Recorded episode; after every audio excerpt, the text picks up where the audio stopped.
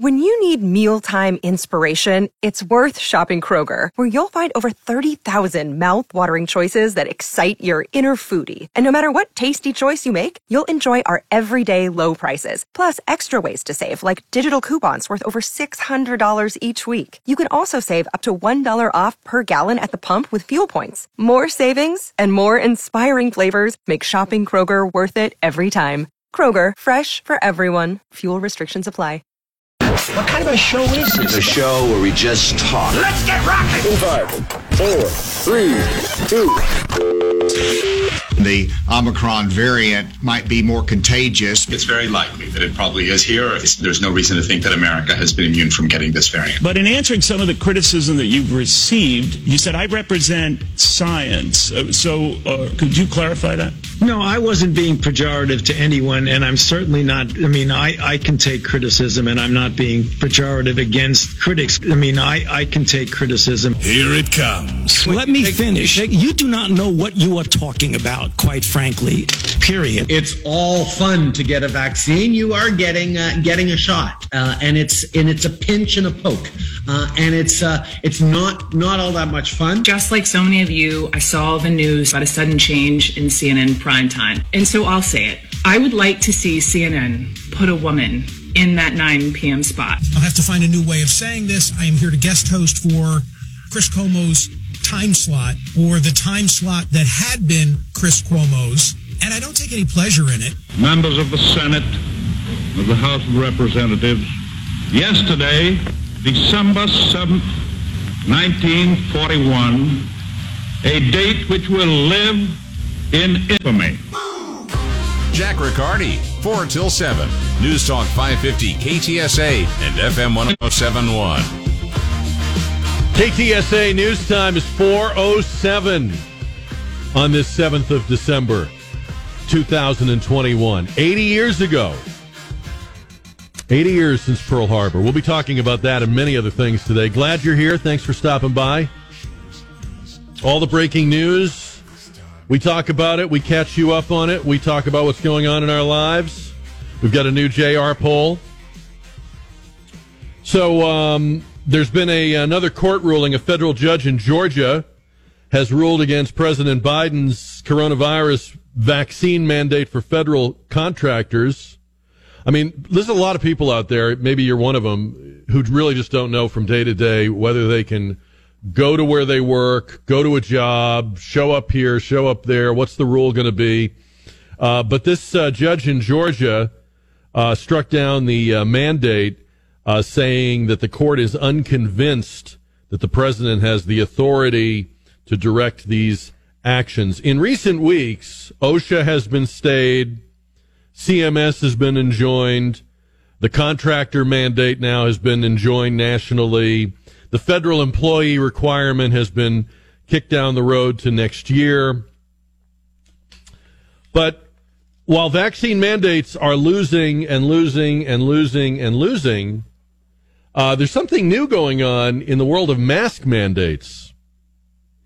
The governor of Oregon, Kate Brown, who, by the way, was just uh, photographed at an LGBTQ event over the weekend in Washington with no mask on, is thinking about making the mask mandate in her state permanent. Oregon would have a permanent mask mandate.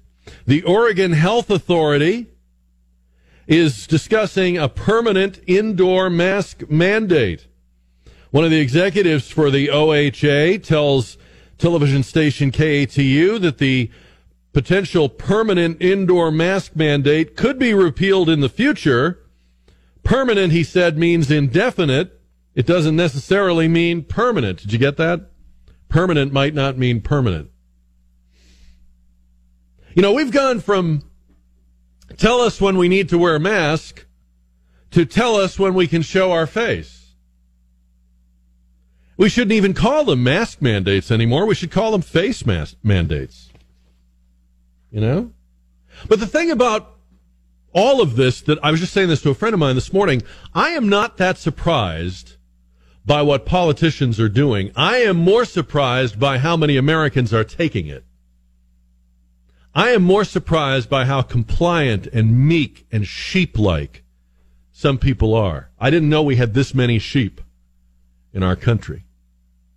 I'm, and I, don't get offended if this doesn't apply to you, if the shoe doesn't fit, but I'm just saying I, I'm, I'm less surprised by what the politicians are doing, as we talked about with Neil Oliver yesterday. The, they've always had the box. They've always wanted to open the box. Now they've opened the box.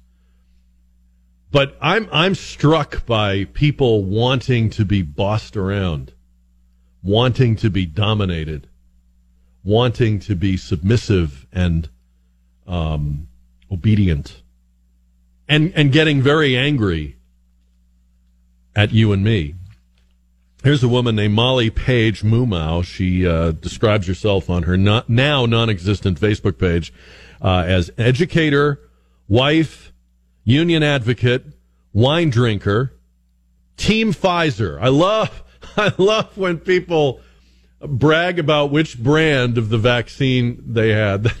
That is hilarious to me. You might as well wear your underwear inside out on the outside of your clothes so people can see that brand too. I'm a fruit of the loom guy. You know, I, I it's it's incredible to me. Team Pfizer. But this is what Molly wrote about a guy who was um, objecting to the vaccine mandate. She wrote this on her Facebook page. Molly wrote, "Screw this guy." And screw them all who are about hiding behind religious exemptions because they don't want anybody to tell them what to do. People tell you what to do all the time and you do it. This is such BS. He and his ilk deserve whatever comes their way, including, she writes, losing jobs, getting sick, and maybe dying from this virus. But in the meantime, he's going to put all the people around him in danger. I don't know why the GOP doesn't just take those guns they love so much and just start shooting all of their constituents who think this way. It would be quicker and ultimately safer than putting me and my family and friends at risk. So there it is. Die, you scumbags who won't get the vaccine. Die. I want you lined up and shot if you object to the vaccine mandate. That way, the rest of us will be safe. Molly is not only a teacher and a semi pro wine drinker, she's on the board of directors for the National Education Association. And if you don't know, the National Education Association is a pretend union that exists in states that don't allow teachers to join an actual union. She's on the board of directors. No wonder she's already deleted her Facebook page. Wonder what they'll have to say. The uh, New York Times does some reporting on the Omicron variant. Uh, let me just share a little of this with you because I think it's interesting.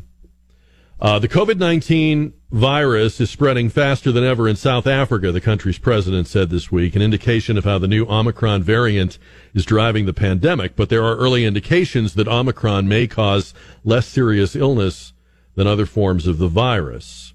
At a major hospital in Pretoria, they report that patients with the coronavirus are much less sick than those they have treated before.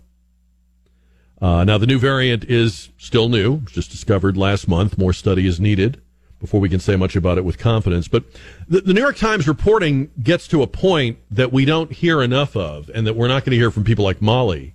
And that is that we have more than two choices when it comes to the virus. The two choices they would have you believe are lock everything down, mask everyone up, or we all are going to die. There are so many things in the middle. And I don't know anybody who's reasonable, who's semi intelligent, who doesn't see the wisdom in taking some of the in the middle precautions. Maybe you stop travel to a country where they're uh, you know, where they're having a hot spot. But forcing everyone to get vaccinated or they cannot participate in their society in response to a variant about which we don't know very much and with which we don't have very much experience is crazy. These people are crazy. And we don't have to follow them. They can be crazy, but we don't have to be crazy with them. So the thing about Omicron that we don't know is long term, will the consequences of it be more serious? It certainly seems to transmit faster than Delta, but if it's not as serious as Delta, That's worth knowing. That's what the early indications are in South Africa.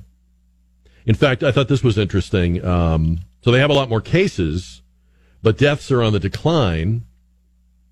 And um, a lot of the cases in this hospital I mentioned are people who were already in the hospital for things unrelated to COVID 19. They were incidentally found to have COVID 19 while in the hospital, meaning we only knew they had COVID because they were tested. We wouldn't otherwise have necessarily counted them as COVID cases because we wouldn't have known they had COVID. And a researcher, this is again from the New York Times, a researcher walked into the COVID ward and found a scene unrecognizable from previous phases of the pandemic. Out of 17 patients, four were on oxygen. That's not a COVID ward for me. That's like a normal ward, he said. That's interesting. They can be crazy. We don't have to be crazy with them. So we're going to talk about that today. And we're going to talk about Pearl Harbor 80 years later. Victor Davis Hanson, the historian who's frequently on our show, has been thinking a lot about this. He points out that the uh, the real story of the Pearl Harbor attack December 7th, 1941, is that the Japanese, he writes, underestimated American strength and overestimated their own. And what a lot of people don't ever really say out loud about Pearl Harbor is that it wasn't meant to start a war. It was meant to preempt a war. The Japanese had watched us watch Europe fall to the Nazis, and we did nothing about it. And we were much closer to Europe than we were to any country in Asia. I mean, close diplomatically. And so the Japanese reasoned if the Americans won't fight for countries with whom they have great bonds and brotherhood, they probably won't fight us for control of the Pacific. Why would they fight in Asia? They'll let us have it. And if we wreck their navy and we embarrass them, they'll sue for peace. That's what it looked like to them. That's how we looked to them. That's why they picked this fight, which in retrospect looks insane. Within six months, we were bombing Tokyo with the Doolittle raid. We geared up the greatest industrial comeback, buildup in the history of civilization. We built more ships in three years than all the navies in the world combined. And it was all because we had projected weakness. It was all because we had shown a face to the world of a country that wouldn't and couldn't fight. And of all the years that we've talked about the Pearl Harbor anniversary, I feel like this year that is relevant. That that ties in right now. You know, whenever we talk about electric cars on the show, um, I get somebody who calls me or writes to me and says, "Why? Why do you hate electric cars? I have one. You should." It's not. I don't hate them. I don't hate them. I'm I'm questioning some things. I don't hate your car. Okay. It's an interesting fact that if you go back to the history, the very beginning of automobiles, um, there were electric cars almost from the beginning. The New York Times had an article in 1911 describing electric cars as the ideal solution. And um, so they're not new.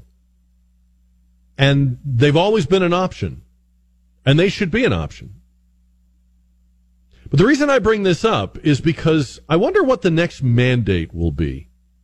I'm not talking about the next variant of COVID 19, although I'm sure there will be another one. But what else will the people that are mandate happy mandate next? And that brought me to thinking about electric cars. Right now, where are we on electric cars? Well, you're being urged. You're being warned. Right? So you're being urged to get into electric cars and you're being warned that pretty soon that's what the manufacturers, that's all they'll make.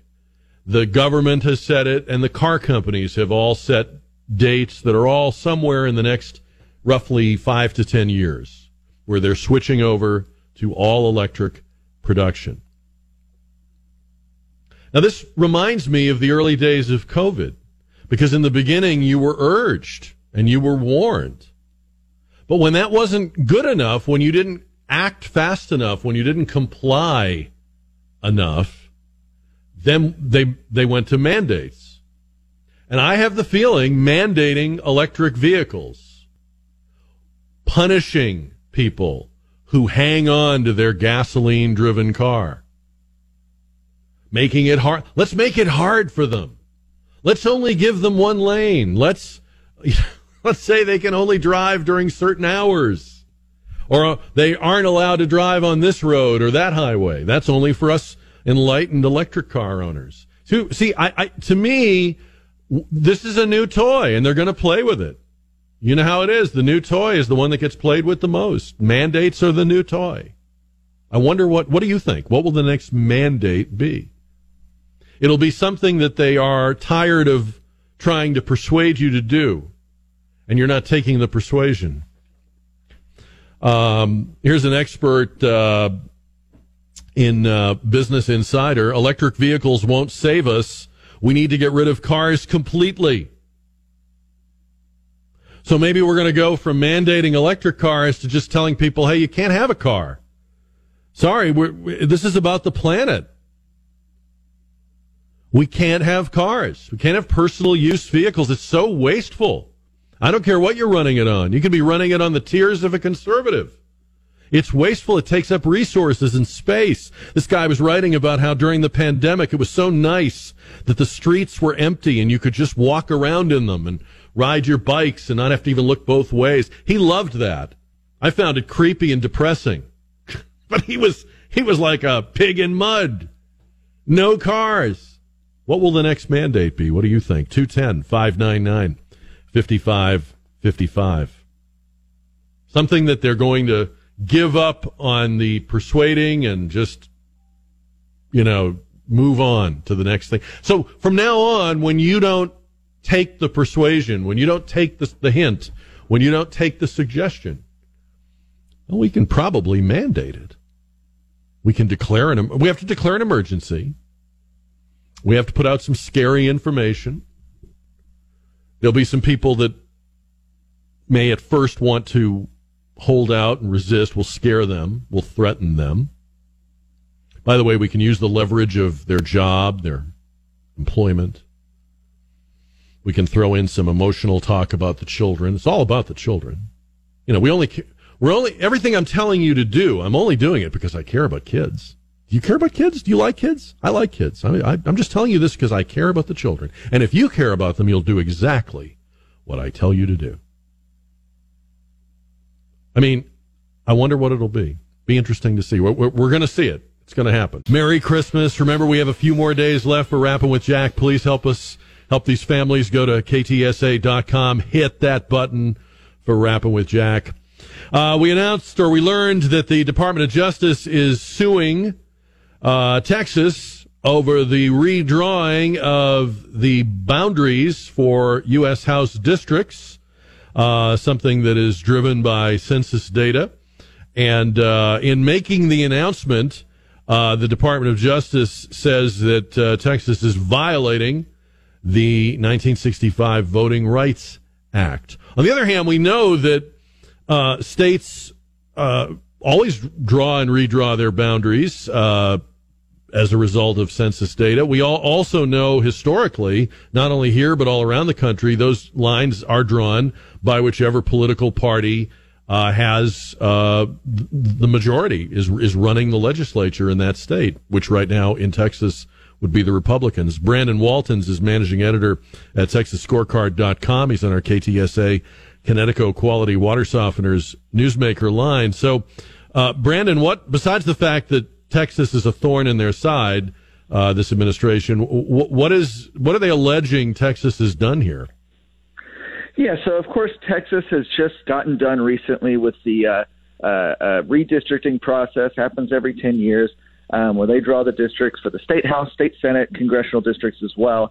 Well, now you've got the D- Justice Department, Biden's Justice Department, of course, led by Merrick Garland, uh, suggesting that uh, the boundaries drawn by lawmakers, specifically for the Texas House and for Congress, um, uh, deny kind of Latino and Black voters uh, uh, the right to vote. It's kind of a, a silly thing, but say, essentially saying that those districts, right, um, don't give minorities the proper opportunity. Now, it's important to note that, of course, partisan redistricting is something we see everywhere, and that's actually something mm-hmm. that the Supreme Court has already said um, as recently as 2019 is a process that is okay for the state legislature to engage in.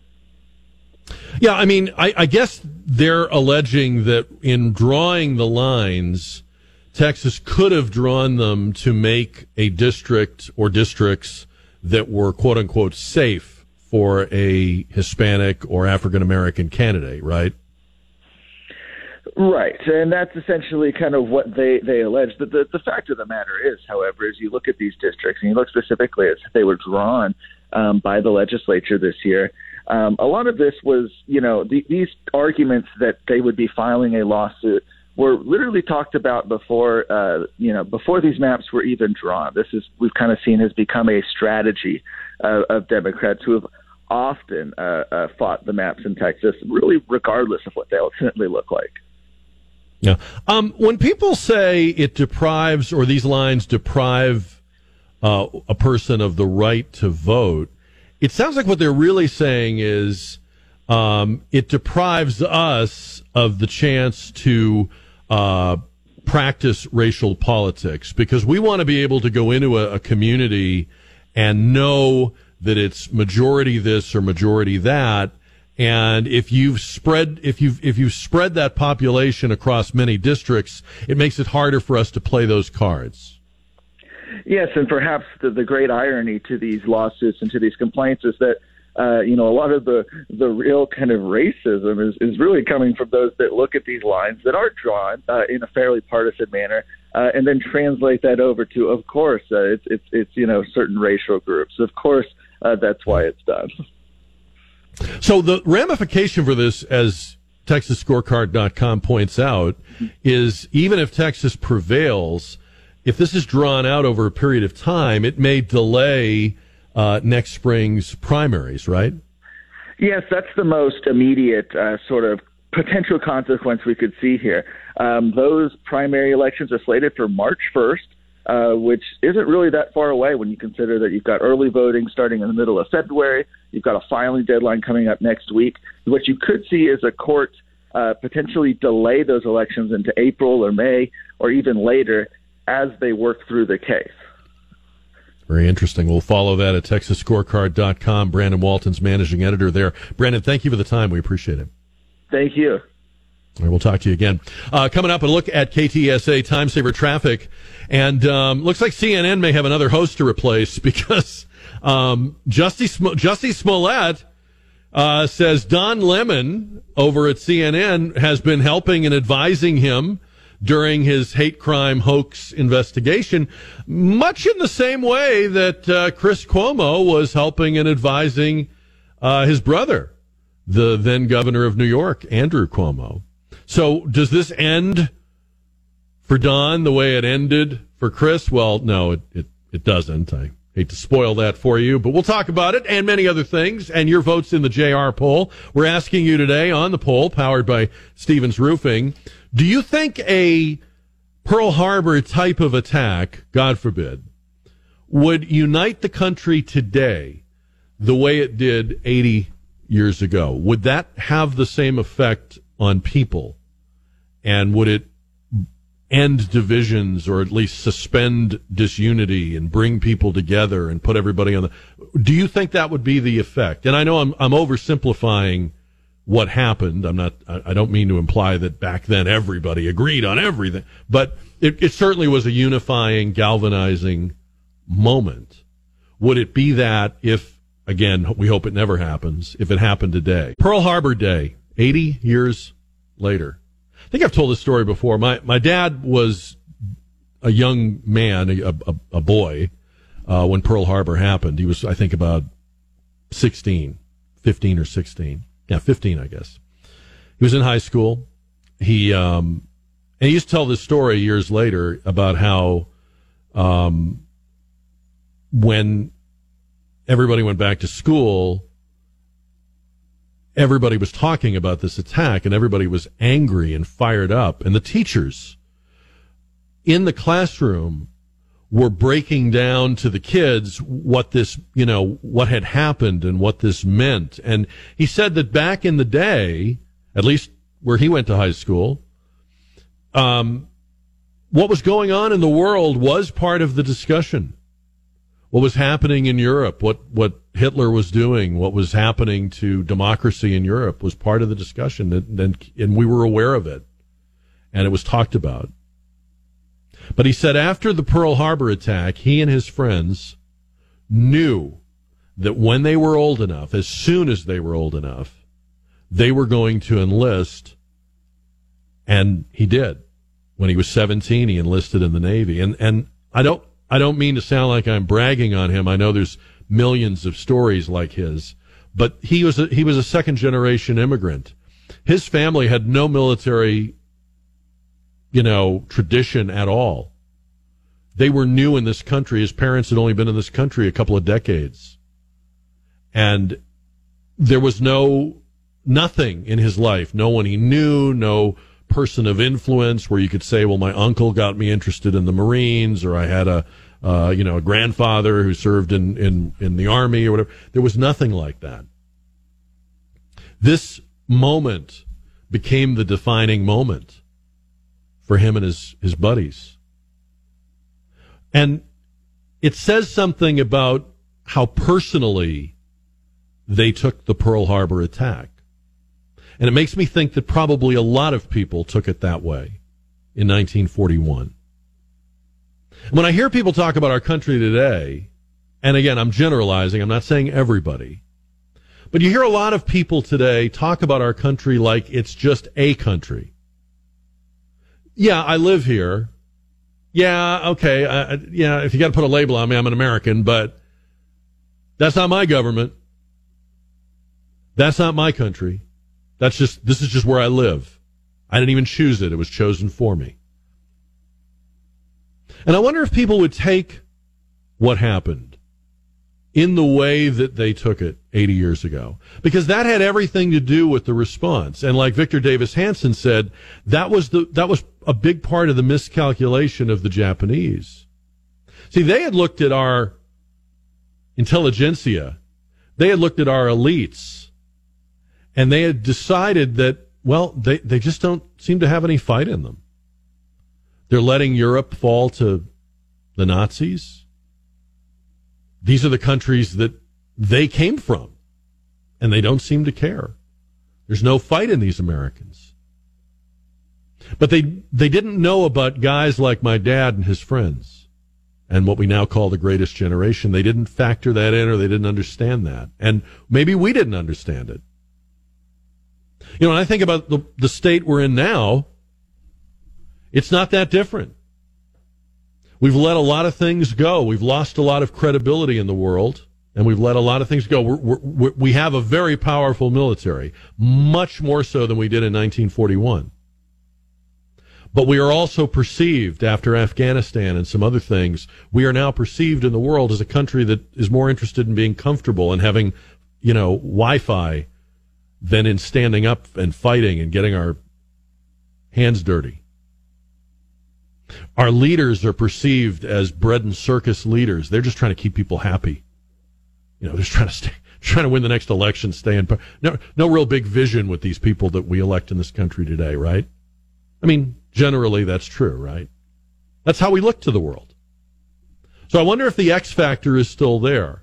Would people take it personally? And would that in turn drive a response that, a, that a, an enemy attacking us today would not have foreseen? In other words, do they get us? Are they reading us right or not? Because in 1941, they didn't read us right. And that was what happened to Japan. 210 599 5555. Your thoughts on that? The Jussie Smollett trial goes on in Chicago. In testimony uh, this week, he has talked about receiving and exchanging texts from CNN anchor Don Lemon. They were friends. He says that Don Lemon informed him that the Chicago police did not believe his story, his ridiculous story about how two black MAGA bros were walking around the streets of Chicago at two o'clock in the morning with bleach and rope, just in case they would encounter a star from Empire, so they could hit him a little bit and um, not steal anything from him and not leave any marks. Have you seen the Osundairo brothers? Does it look to you like if they attacked you, you'd have no marks? It looks to me like they'd have to hose you down off the sidewalk. So Don Lemon is telling him in these texts they're not buying it. And they're exchanging ideas about what to do about that. And Don Lemon's spin on this now is I was just trying to help a friend. And, you know, you're innocent until proven guilty. But people are asking the question how is that different from Chris Cuomo advising Governor Cuomo? Is it different? What do you think? 210 599 5555. Where the hell does CNN find these people? Honest to God. I mean, really. Um, so the, the, the, the stated reason for Chris Cuomo being fired was that they had found some new sexual misconduct allegations against him, but underneath that was also this bad, you know, situation where he hadn't been forthcoming and his bosses claimed they didn't know that he was acting as a media advisor to his brother. This guy, Don Lemon, has a sexual um, assault case pending against him and has now been revealed to have been acting as a media advisor. Instead of covering the news, he is part of the story. Instead of distancing himself so that he can be impartial and have perspective on Jussie Smollett, he decided to participate. You know, you can you can do that, but then you've got to tell everybody you're doing that, right? You've got to wear that label and recuse yourself from reporting the story. You've got to say, well, look, folks, I'm not going to be uh, telling you about this case because I'm involved in this case. And you might say, well, Jack, that sounds weird. I've never heard anyone do that. Well, they don't. They don't do it. That would be truth in advertising. That would be putting an honest label on what you're doing and who you are. You know, a gazillion years ago when I was a kid, we would watch the, um, I forget what they even called it. It was, it was the nightly news on ABC. It wasn't World News Tonight, which is what they call it now. But they had this deal for a while where their anchors would do a commentary. And when it was time for the com- the news was over, and when it was time for the commentary, they wrote commentary on the screen in big letters. And the anchor even turned to a different camera. I mean, if he could have, he would have put on a different jacket. They were so obviously trying to say to you, now this is something different. Now I'm, I'm stepping out of my role. I just told you what happened today, but now I'm stepping over here to, to just tell you what I think about it. And you don't see that anymore. It's all intermingled, right? But one of the things the Don Lemon story tells us is that Chris Cuomo wasn't the exception at CNN. He was the rule at CNN. I mean, now I think it's safe to assume that probably anybody over there who has any kind of relationship with the people they cover uh, feels they are perfectly fine advising that person, coaching that person. We know years ago Donna Brazile was sharing debate questions. I mean, how much more do you need before, what, what do we need to stop even referring to these people as journalists? They're political activists who are on a network that used to be a news network. This is the network that broadcasts live from the Tiananmen Square uprising in 1989. This is the network that Peter Arnett was on, dodging missiles when uh, Desert Storm was breaking out in Baghdad. And now these are the people that are just basically Democratic Party activists where they have the Halloween costume on every day as a journalist. And they're using sources to relay information to someone who's accused of a crime. This isn't just friendship. I mean, if I have a friend who's in trouble, I might, I might call to buck him up. I might call to give him a pep talk or make him laugh or tell him I care about him. Th- these, these two were using sources and trading on the perceptions I guess some people still had that they're reporters to get information. Hey, I'm just interviewing you. I'm just trying to get some facts. I'm just covering, and then turning around and giving that gratis to their friends. And um, unless Jussie Smollett is lying about all this, and I haven't heard Don Lemon say that he has, and he could be. I mean, he could be lying about it. But to me, it's it's it's as bad a problem as Chris Cuomo had. Of course, Chris Cuomo was a white guy, and that meant that moving against Chris Cuomo was going to be a lot easier. CNN does not want to have to raise a hand to Don Lemon, and I don't think they will. If if I had to guess right now, I would say they probably won't.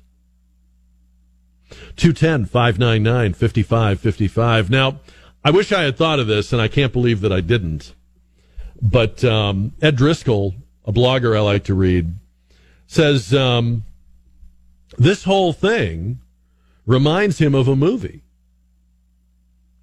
And it's a movie I actually really like. You may have seen it before.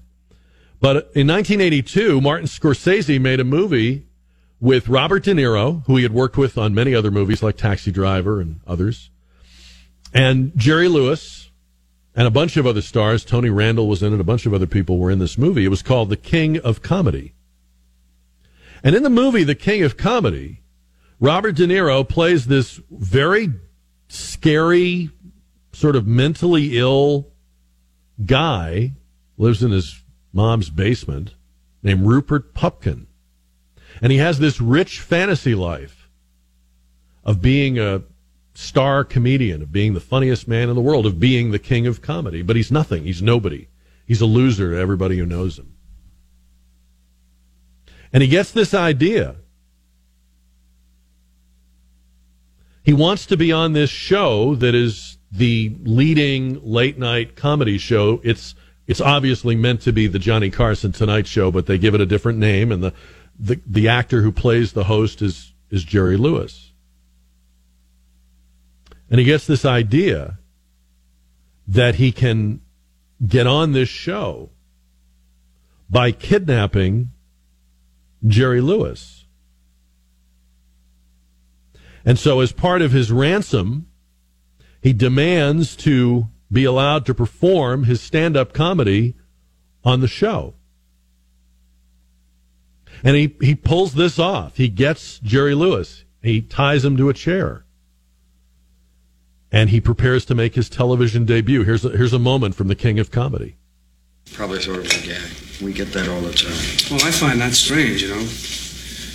But it's typical. Because that's the way they treated you. Because I'll let you in on a little secret. That's the way they treated me. And now look where we are. Bert Thomas. Audrey, this is Jerry Langford. Get Bert Thomas on the phone and quickly. Martino, I know it's you, and I'm much too busy for fun and games today. Goodbye. Did you hear what I said? This is Jerry Langford. Now get Bert Thomas, and I'm not kidding. It's not a gag. It's serious. Now move it. And do it quick.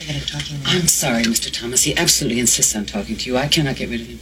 Okay, I'll take it. Martino, you know better than to. Bert, I said this is Jerry. Jerry Langford. And I'm in deep trouble. Now you best pay attention. Yeah, I am listening. Uh, now, wait a minute. Uh, I want to ask you something. Oh, what do we call our second cameraman? We call our second cameraman Helen Keller. His favorite color is plaid. Helen Keller, plaid, what is that? When someone does an impression of me on the phone, the only way they're going to know it's really me is by that clue. Now listen, Bert. Listen carefully. I have a gun at my head if a man who identifies himself as the king, cards upside down. So that's Jerry Lewis telling the uh, TV people, you got to put him on. The rest of the, st- I'm not going to give away the whole movie, but the rest of the story goes that Rupert Pupkin gets his wish. He gets his moment of fame. He gets to do his monologue on national television. And Ed Driscoll's point was, um, Jussie Smollett is the king of comedy come to life. Now he wasn't a nobody, but he he thought he could stage a crime to leapfrog himself into a higher career status or to become a household name. And that's really what this whole thing is about. Underneath it all, this guy is the king of comedy come to life. And Martin Scorsese, not for the first time, saw all this coming 40 years ago. This whole obsession with celebrity and what it will drive people to do and the intoxication of it. So if you uh, have not seen King of Comedy and you want to watch it, turn your radio down for a minute because I, I don't want to do a spoiler on you. All right. I'm, I'm going to, I'm going to tell you what happens. So Rupert Pupkin does his, he goes on this late night show that's, that's obviously the Tonight Show, but they don't call it that. He does his comedy routine. He jokes about how he has Jerry Langford tied up, and that's the only reason he's out here on stage. And the audience is roaring with laughter. They think this is the funniest thing they've ever heard. They're loving his routine. It's a sick, weird comedy routine. It's real when you when you watch it, you're making a face, but it, it slays. And the moral of the story is it doesn't matter what you do to enter show business. If you become famous, people will forget what you did.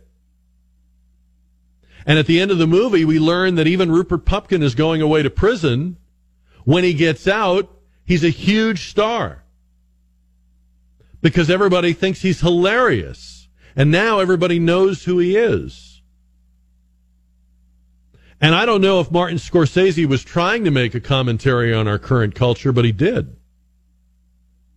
Look at all the people who are famous for really being infamous.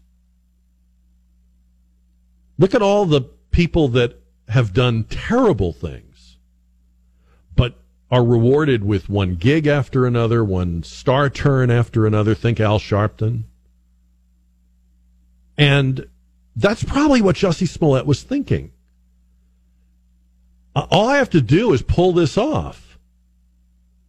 And more money, more fame.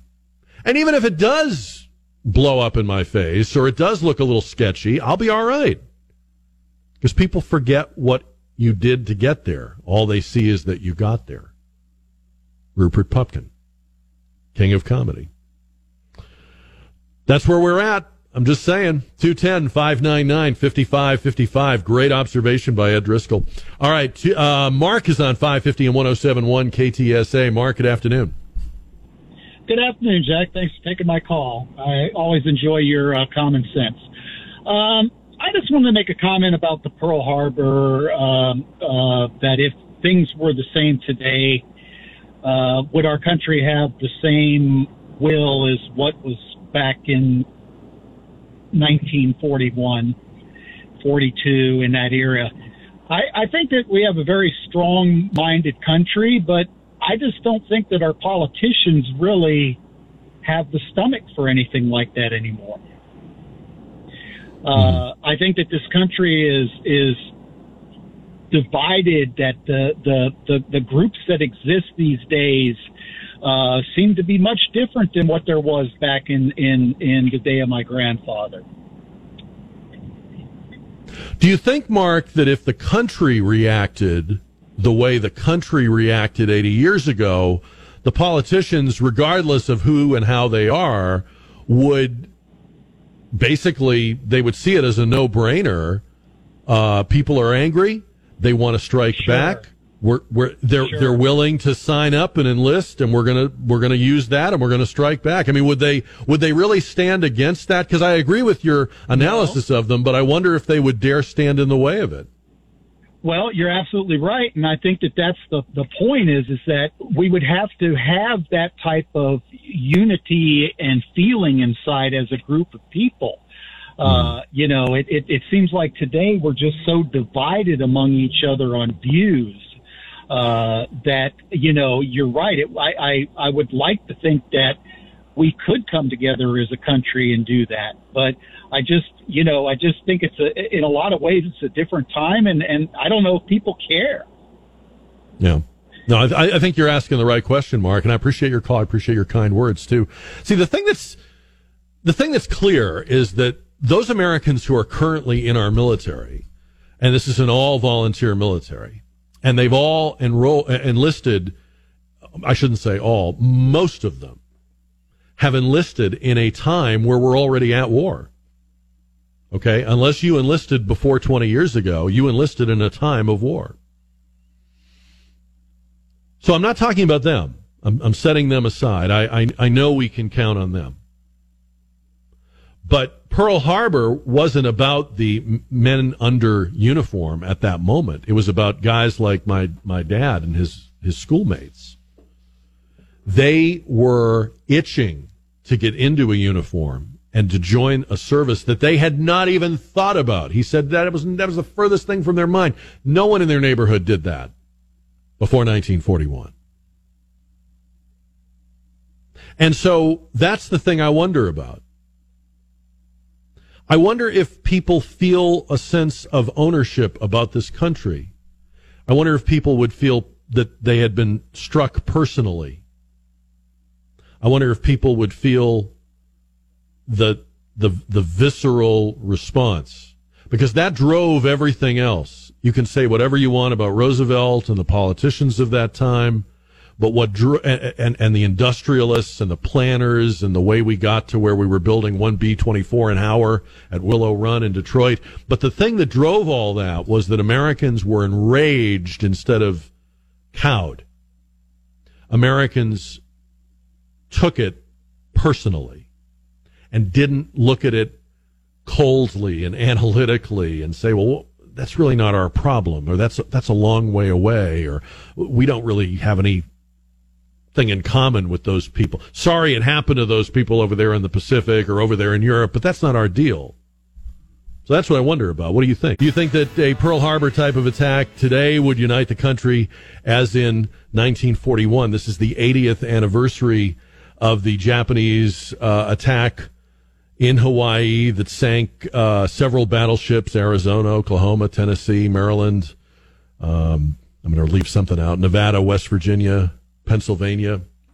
And, um, and by the way, missed the three carriers we had in the Pacific at the time, uh, which was really fateful because those turned out to be much more important in the conduct of the war.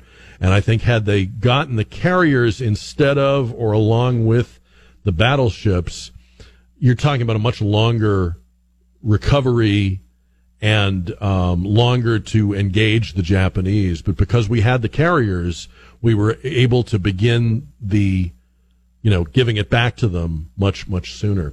Jeff's on 550 and 1071 KTSA. Jeff, good afternoon.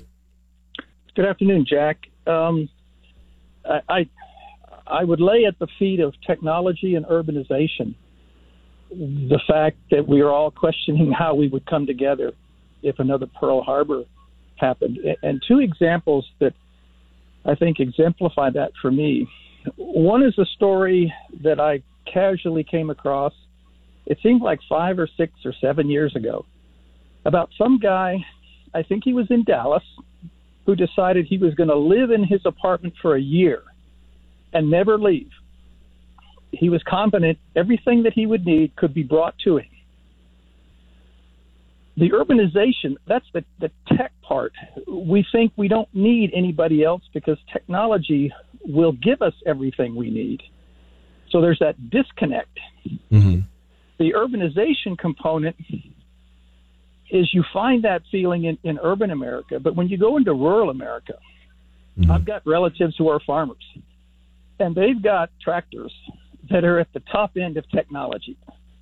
Uh, the one that I speak to regularly kids me that within 10 years he's going to be farming from his kitchen table in his pajamas with a joystick. Jeff, I'm almost out of time, so kind of bring it to the point we're going to here. Where are we going with this? Um, in urban America, there is a sense we need each other. When some Uh-huh. husband dies, everybody around helps the wife farm the Right. land. You don't feel that kind of, if I'm in trouble and I need help, you don't find that in urban America because everybody feels isolated. I don't need Yeah. you. You don't need me because tech will provide me everything I need. And it's just, I think, going to get worse as urban America becomes more and more of America. Yeah. The sense that don't come to me for help because I'm not coming to you for help because I got my Okay. iPhone Wi-Fi and that's all I need. So maybe it's kind of the uh, the whole when we see people in trouble now, our inclination is to get out our phone and video them. That that's kind of emblematic of our time, and um, and that maybe is is an indication. Okay, so you you you would probably, I guess I'm I'm assuming here, you would probably say, well, no, people would not take it personally, would not say I'm running down to enlist. Um, that's our question on the poll. Kind of just and and again, it's it's a very broad question. It's very general. But do you do you sense that Americans today would respond to something like Pearl Harbor the way Americans 80 years ago did? We're not the same people, different time, everything's different. But but would that have the same effect on us that it had on them? Because they were 1940 people. They weren't World War II people. They were people living in peace. This was the furthest thing from their mind. But it, it's how they reacted. It's how they immediately transformed that you wonder about today. It's a wonderful organization called Wreaths Across America that's looking for some volunteers out at the Fort Sam National Cemetery. Uh, and Judy Carlisle is with us right now on the KTSA Kinetico Quality Water Softeners Newsmaker line. Judy, uh, good evening to you. Thank you for uh, coming on and tell us a little bit about Wreaths Across America and what you're asking people to do. Thank you for having me on, first of all. Wreath Across America, truly and absolutely, without question, is my heart. Um, we are we are totally volunteers, and we all are here to help honor, remember, and not ever forget our fallen. Because D-Day is today, and we can never let any of those folks be forgotten either. And so, to to remember, honor, and teach is the the greatest mission that you can really have to remember those that have fallen, honor those that are serving and have served, and most of all, to teach our children the price of freedom because our mm-hmm. freedom is not free.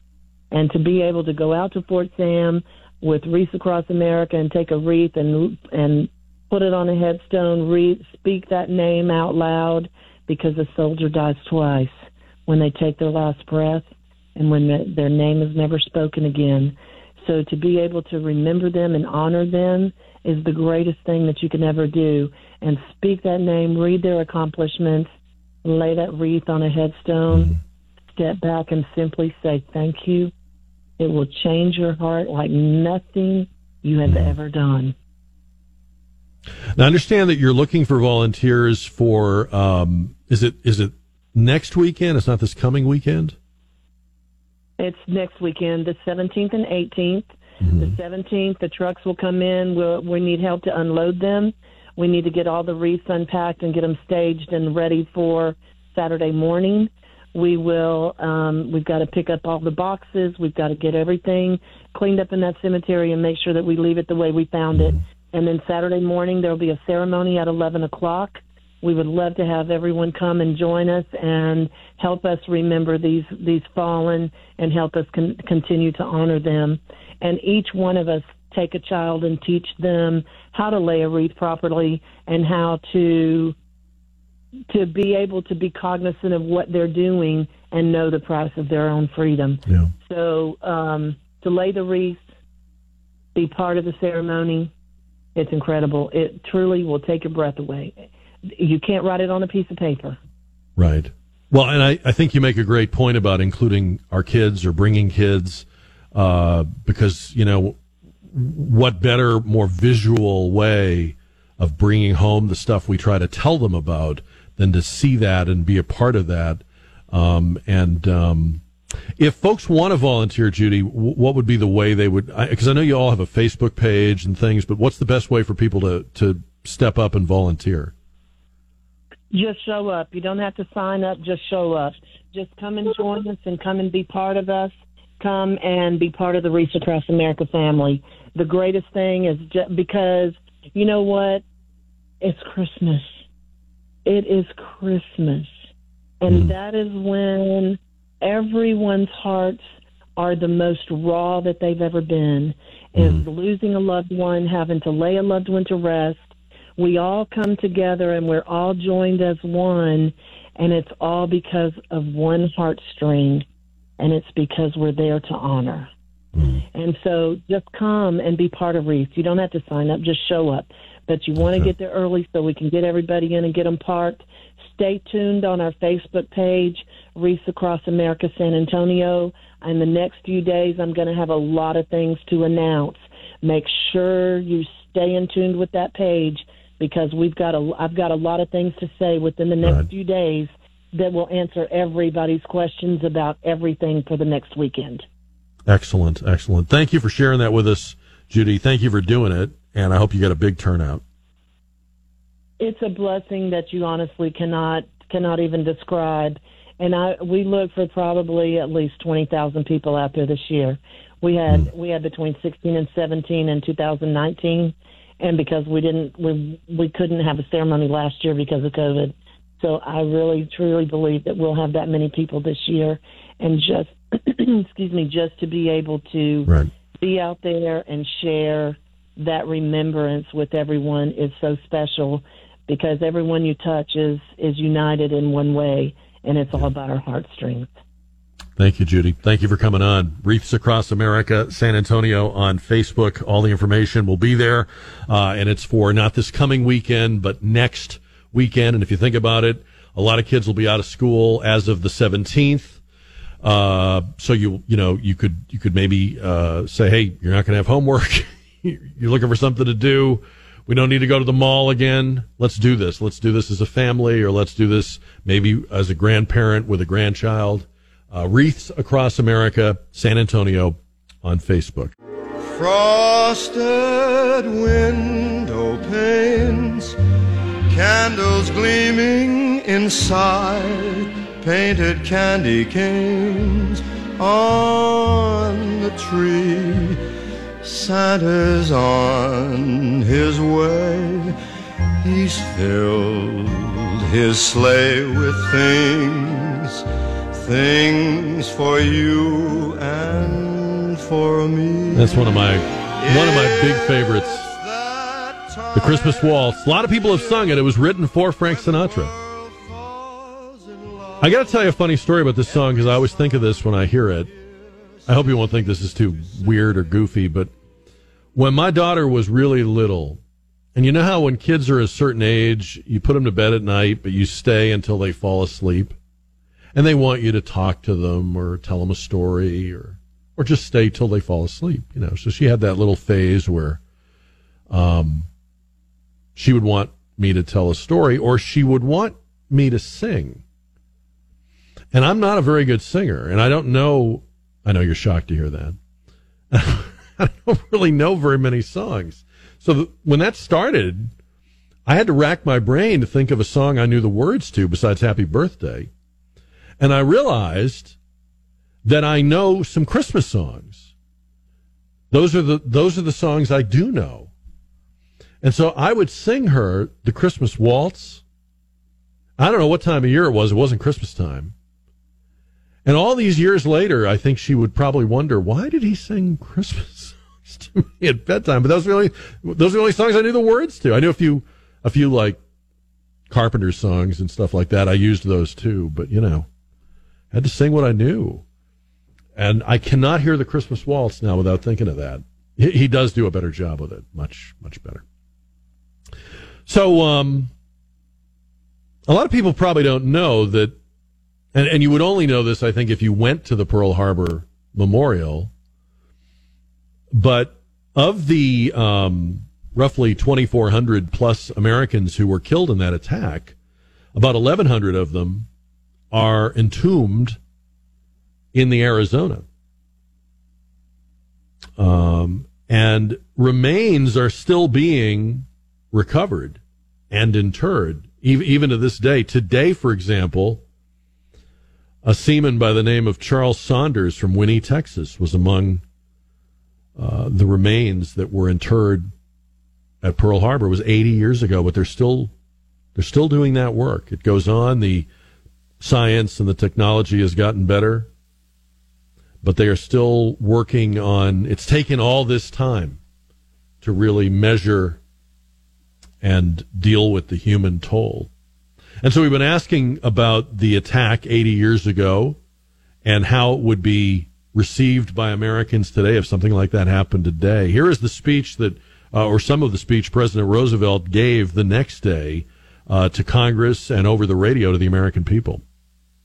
I believe that I interpret the will of the Congress and of the people when I assert that we will not only defend ourselves to the uttermost, but will make it very certain that this form of treachery shall never again endanger us. Hostilities exist. There is no blinking at the fact that our people, our territory, and our interests are in grave danger. With confidence in our armed forces, with the unbounding determination of our people, we will gain the inevitable triumph, so help us God. So, would people take it as personally and respond in all the ways they did, not just young guys going down and enlisting? My dad had to wait. He and his buddies had to wait. Uh, so it was December 1941 when Pearl Harbor happened. He enlisted, I think it was July 1943, and even then he was a little underage. Um, would people feel that sense that this is my country? You've attacked me, us is is it different now? And I know I'm generalizing, and I know for some people, of course, it's not different. But you wonder, in the big picture, have we have we become less emotionally uh, invested in the idea that this is our country?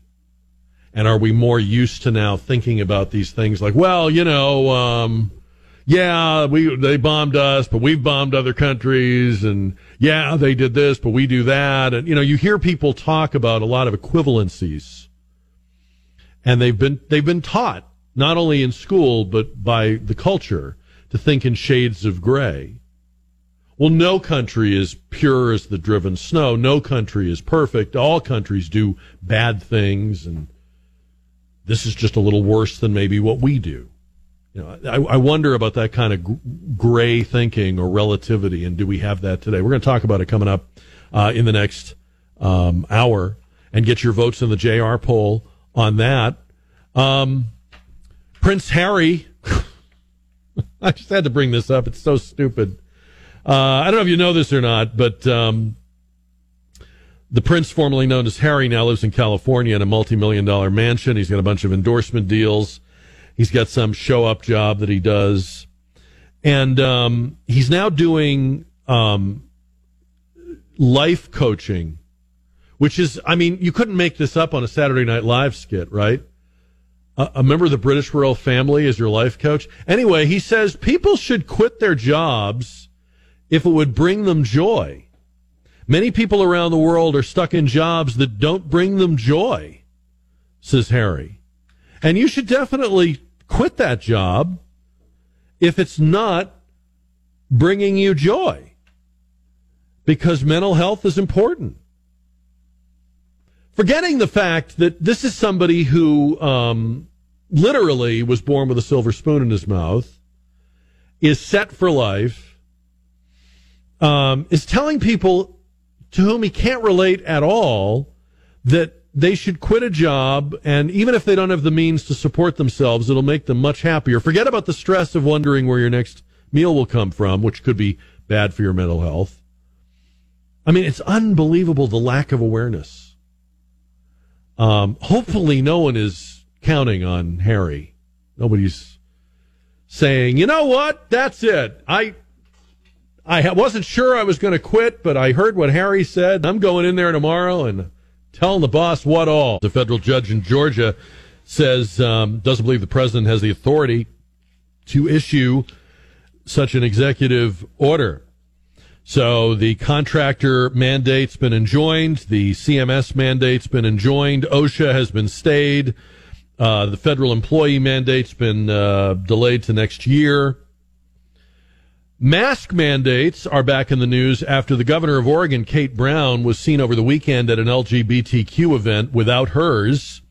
At the same time that her administration is considering a permanent mask mandate in Oregon. You may be, you may be, uh, you know, thinking, well, how much longer or how many more weeks or months, how many more variants?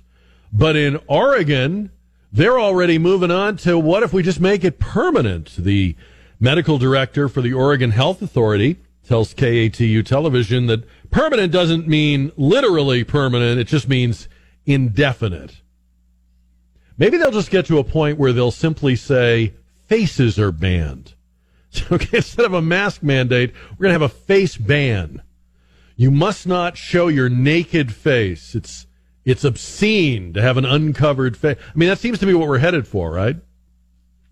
And then it gets me to thinking as I watch the mandates for vaccines and masks be uh, basically experimented with and chewed over. I wonder what the next mandates will be. I'm looking past COVID. I'm not sure it necessarily will be a mandate about a virus or an illness. What will be the next thing that they get tired of waiting for us to do? We're not complying fast enough. We're not converting eagerly enough. They've tried. They've they've given us all their propaganda, and it hasn't hasn't moved the needle. Remember when President Biden grumped at us that he was losing patience with Americans. Well, what, what will be the next thing? I, I think it could be electric cars. I think they're going to get they're going to get to a point where people aren't adopting electric cars fast enough. You know, the average household income for people that own an electric car is about $150,000 a year. That's what, like more than twice the national average. So we're not going to do this, move to this, adopt this fast enough. And when that happens, I, I wonder if that'll be the next mandate. What do you think? 210 599 5555. We haven't talked a lot about this, but obviously we got the news over the weekend about the death of Bob Dole, the 1996 Republican presidential candidate, longtime Kansas senator, one time the Senate Majority Leader, uh, World War II veteran. It, it, it's always amusing to me, and I know that's a terrible word to use, but it's always amusing to me to watch the way a Republican is eulogized in the mainstream media. When Bob Dole died, he was bipartisan and a bridge builder and these were the days when the parties cooperated. He was an effective, savvy senator who knew how to get things done. I'm old enough to remember when they hated Bob Dole. They ridiculed and mocked him. He was seen as being sarcastic and bitter and and negative. In fact, a lot of people think Gerald Ford chose him as his running mate in 1976 precisely to be that kind of attack dog against Jimmy Carter. And the coverage of Dole when he ran against Bill Clinton in 96 was a combination of ridicule and questioning his age. By the way, he was 73 at the time. It, he'd be a spring chicken compared to the people running for and serving as president now. But what happened to Bob Dole was he died. And when you die as a Republican, um, the demonization dies too. When you have power, you're dangerous and evil. When Ronald Reagan had power, he was a menace to world peace, but when he died, he was a visionary who saw us through the end of the Cold War. You don't even have to die, you just have to lose your grip on power. George W. Bush was a war criminal and an illegitimate president, but now he's a really nice guy who's besties with Michelle and paints pictures. Mitt Romney almost became president, and he was an out of touch, uh, you know, greed hound when he was possibly a threat to Obama's second term, but now Mitt Romney's a just a fantastic guy. And they did it with Bob Dole. Now he's a great guy because because he's it's over. The only good Republican is a dead one, or one that has no chance of ever attaining power. In the eyes of the media, that's the only way you become a good Republican. And and what that should mean to Republicans today is don't try. Don't cultivate these people. Don't don't hope you can be their friend. Don't look for their approval. You'll get it. You just won't be around when you do. 210 599 5555. All right, so the Pearl Harbor poll question, and Alex wants in on that on KTSA. Alex, good evening to you, sir. Merry Christmas, Jack. Merry Christmas. Well, being a veteran, I hate to say this, but you couldn't even, you would never get the result you got after Pearl Harbor in America today. And I'm going to tell you the easiest and biggest example is COVID 19. Okay. You okay. had a whole nation roll over in the name of health. This is to protect you and keep you from getting COVID, a, a disease that is 99.95 survivable. Mm-hmm. The only people that are in danger from that disease are people with comorbidities mm-hmm. and health problems. And it's been proven. This, this, that's not conjecture. That's following the science. So what you're saying is the, the, the Americans of today would not want to get into a fight like Americans of 1941 were itching to get into.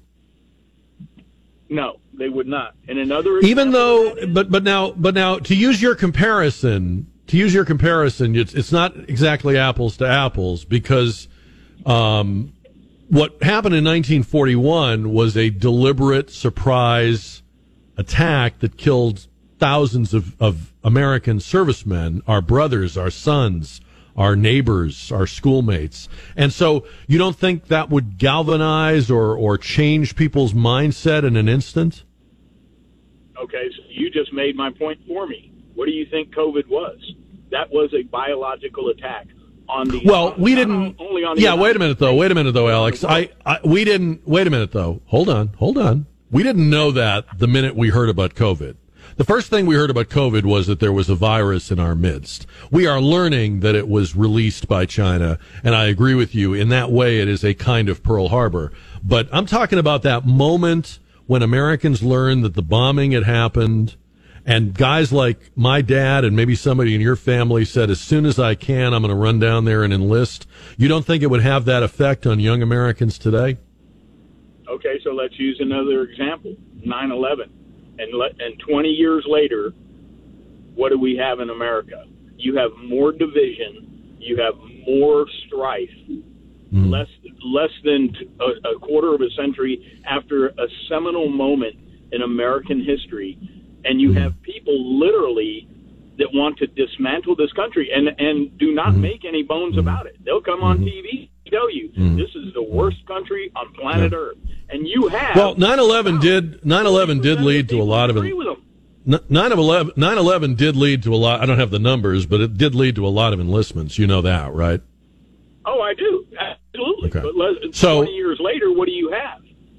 Right, you don't but, have that same. You don't have that same but 20 years after Pearl Harbor is not what we're talking. But 20 years after Pearl Harbor is not what we're talking about. We're talking about we're talking about that moment. The way, in other words, when I, and, and, and look, Alex, I'm not trying to argue with you, and I, I'm not trying. I know I will not change your mind, so it's cool. I'm just making the point. are people unable to take personally, viscerally, what is done to their own country? Do they not feel that that, that is their country? All right. Some of them will, but the majority of them. Majority would not. Okay. All right. No, I, I I accept your answer. I'm not trying to change it. I just wanted to. Yeah. No, I, I hear what you're saying, and I don't. I don't think you're. I don't think you're wrong, Alex. I'm just. I'm just giving you a chance to make the point. I don't think you're wrong, and I appreciate your call. I do. Um, yeah, I, I do think there is less sense of how dare anyone hit my country, and there's much more of a well, I'm a citizen of the world, and we need to know our place, and Japan needs room, and it needs oil, and it needs natural. And who's to say they're any worse than we are? Maybe they're just, maybe they're better people than we are. Maybe they're more advanced than we are, or maybe it's their turn. Maybe it's the Japanese century. I mean, I hate to say it, but that's how young people have been set up today. Now, I don't know what would happen, but I can see Alex's scenario because that's that's the popular way to think of things and view things. Something happens to this country. Our first inclination is not, oh no, you didn't. It's, well, maybe we brought that on. Maybe the, you know, I didn't vote for this guy that's in office and, and maybe it's his disastrous foreign policy. I mean, I think that cuts both ways, doesn't it? A few more days left for Wrapping with Jack. Hope you'll hit that button at ktsa.com. Give what you can right now while you're thinking of it because, uh, again, we don't want to leave any families behind. We don't want to have to cut off or, or draw a line and say we've only got enough for this many families or this many people served by Family Service Association. And you can help us make that difference. And, and, and remember the gift that person unwraps on Christmas probably will be the only gift they get, the only gift they unwrap. We're giving each other so many things. This will be one gift that makes the biggest difference, and you can do it by going to ktsa.com, click on the Wrapping with Jack button. It's presented by Quarter Moon Plumbing, Heating, and Air Conditioning, Institute for Functional Health, River City Oral Surgery, Copenhagen Furniture. Uh, so a lot of different opinions about this Pearl Harbor question. 210 599 5555. Bob is on the radio. Bob, good evening to you. Good evening to you, Jack. Uh, one one thing prior to uh, Pearl Harbor, the United States was not really wanting to get into World War II, and uh, after Pearl Harbor, everybody decided that that lit the fire right there with this country. Uh, my father was only 16 when it happened, but he turned 17. He joined the army, and uh, he was got into Army Air Force flying B-24s. So. Uh, people, I think this country got lit. It was lit up of, of getting the war done and getting over with. Well, and I, I, that's why I think when you look at the time, that time, people were living in peace. They had been told there's all these treaties that make war obsolete. We know we're not going to have, we have the League of Nations. We're not going to have war anymore. Um, the World War One was supposed to be the, the war that ended all wars. I, I just, I wonder if something like that has an effect on people you can't predict even now. You, you, you just don't know what people's, you know, collective reaction to that would be. Well, with the government we have right now, I kind of wonder if. Uh, I don't think it's up to the government. I think it's up to what people, uh, how personally people take it. Because no politician's going to stand in the way if if people are are burning, you know, to to strike back. I don't care who you elect; they they'll, they they won't stand in the way of that. that's right. Well, it was a that was a turning point right there, and uh, this country became great after after that. It really will. Bob, thank you. Appreciate the call. Thank, thanks for coming on tonight. I, I, you know, if you if you look back at that time, the reason our military was so weak and so small, I mean, we really had an incredibly shriveled capability, and our officer corps was decimated. The best people had left. The people that had stayed were kind of stale and careerist. There were um, we we had very few uh, men under uniform. We had very few serviceable uh, aircraft. But the thing that um, the thing that changed was a world at war and conflicts that were far away and places that were just names on a map to people like my dad and his ilk who were not internationalists. my dad was a teenager. He wasn't, he had no one to look up to as an example of military service. There was no reason he should have found himself in the Navy. And yet there he was because that was a transformative event. And they took it as their responsibility. Um, and, you know, um, I, obviously there are, there are still young people like that because that's how a lot of young people responded to 9-11. Um, the question is, does the whole country respond that way? Or would it just be the people that are the 1% that are already inclined toward uh, military service? Is it just the people that are in, you know, ROTC or just the young kid who right now is already planning on enlisting when he's old enough or after college or what have you? Um, or does it have the effect of dr- pulling in the guy like my dad who was not on that track and wouldn't have been on that track?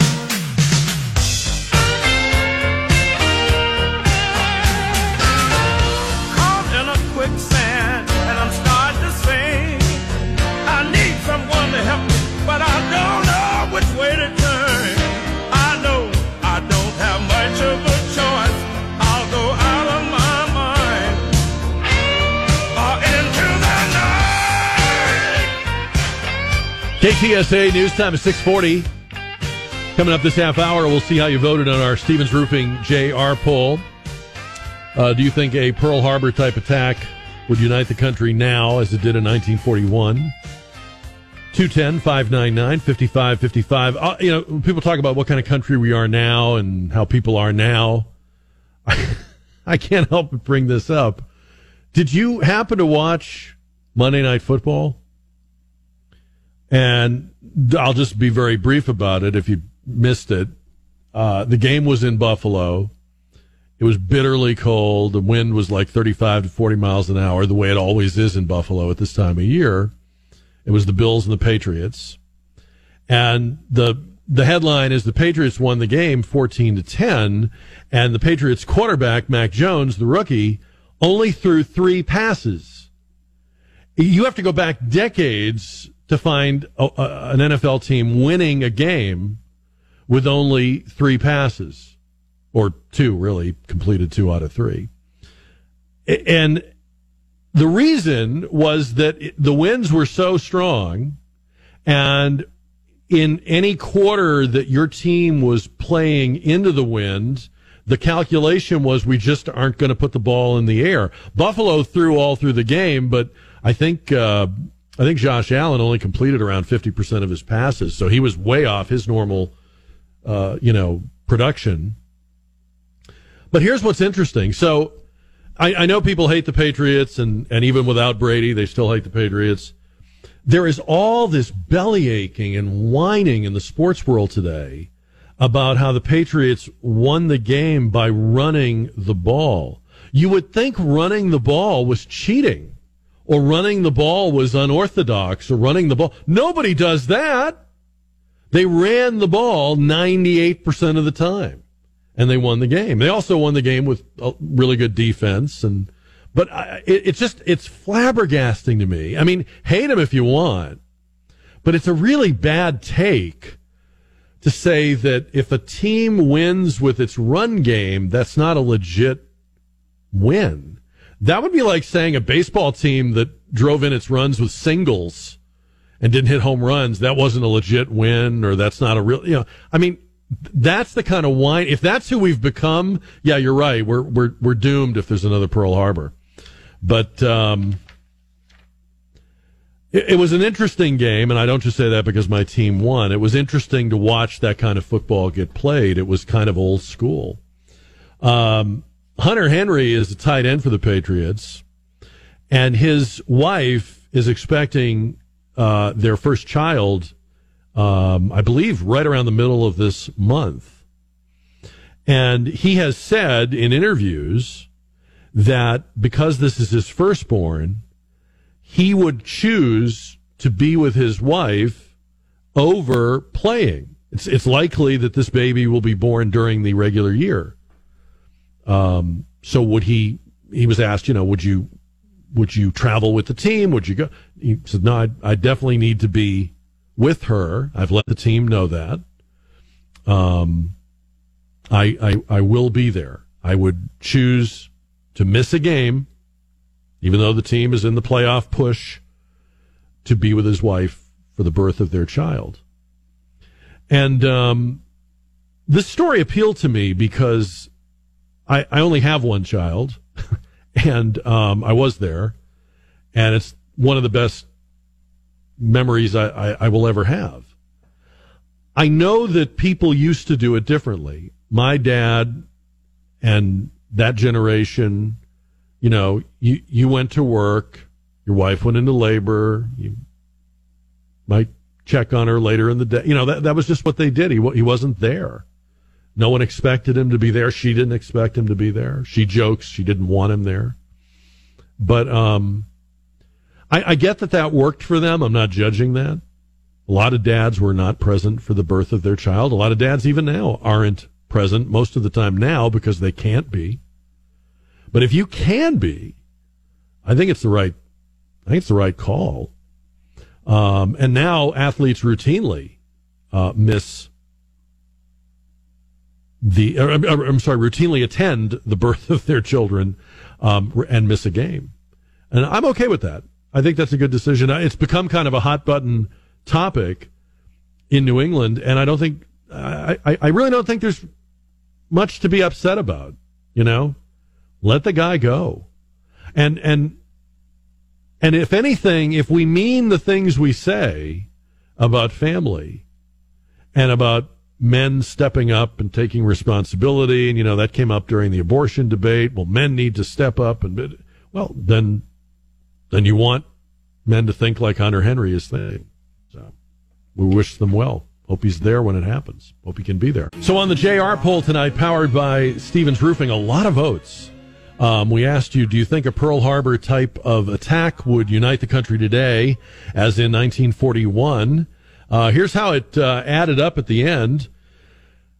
No, said 62%. Yes, said 38%. We'll have a new JR poll question tomorrow. We get started at 4 or find it anytime at ktsa.com. Speaking of polls, a new survey uh, just out finds that only 2% of Hispanics refer to themselves as Latinx.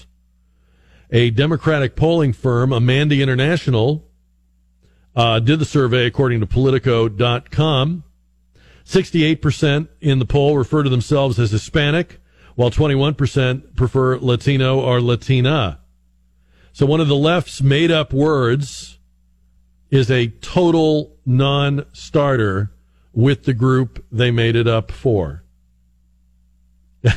See, I, I wondered about that. The, first, the very first time I heard Latinx, I thought, why am I not hearing this from people who are? Why am I hearing it from, like, you know, you know, peaches and cream over on MSNBC. And and and and sure enough, this is one of those um, woke. You know, we we know better than you do. We we we're feeling your pain more than you are.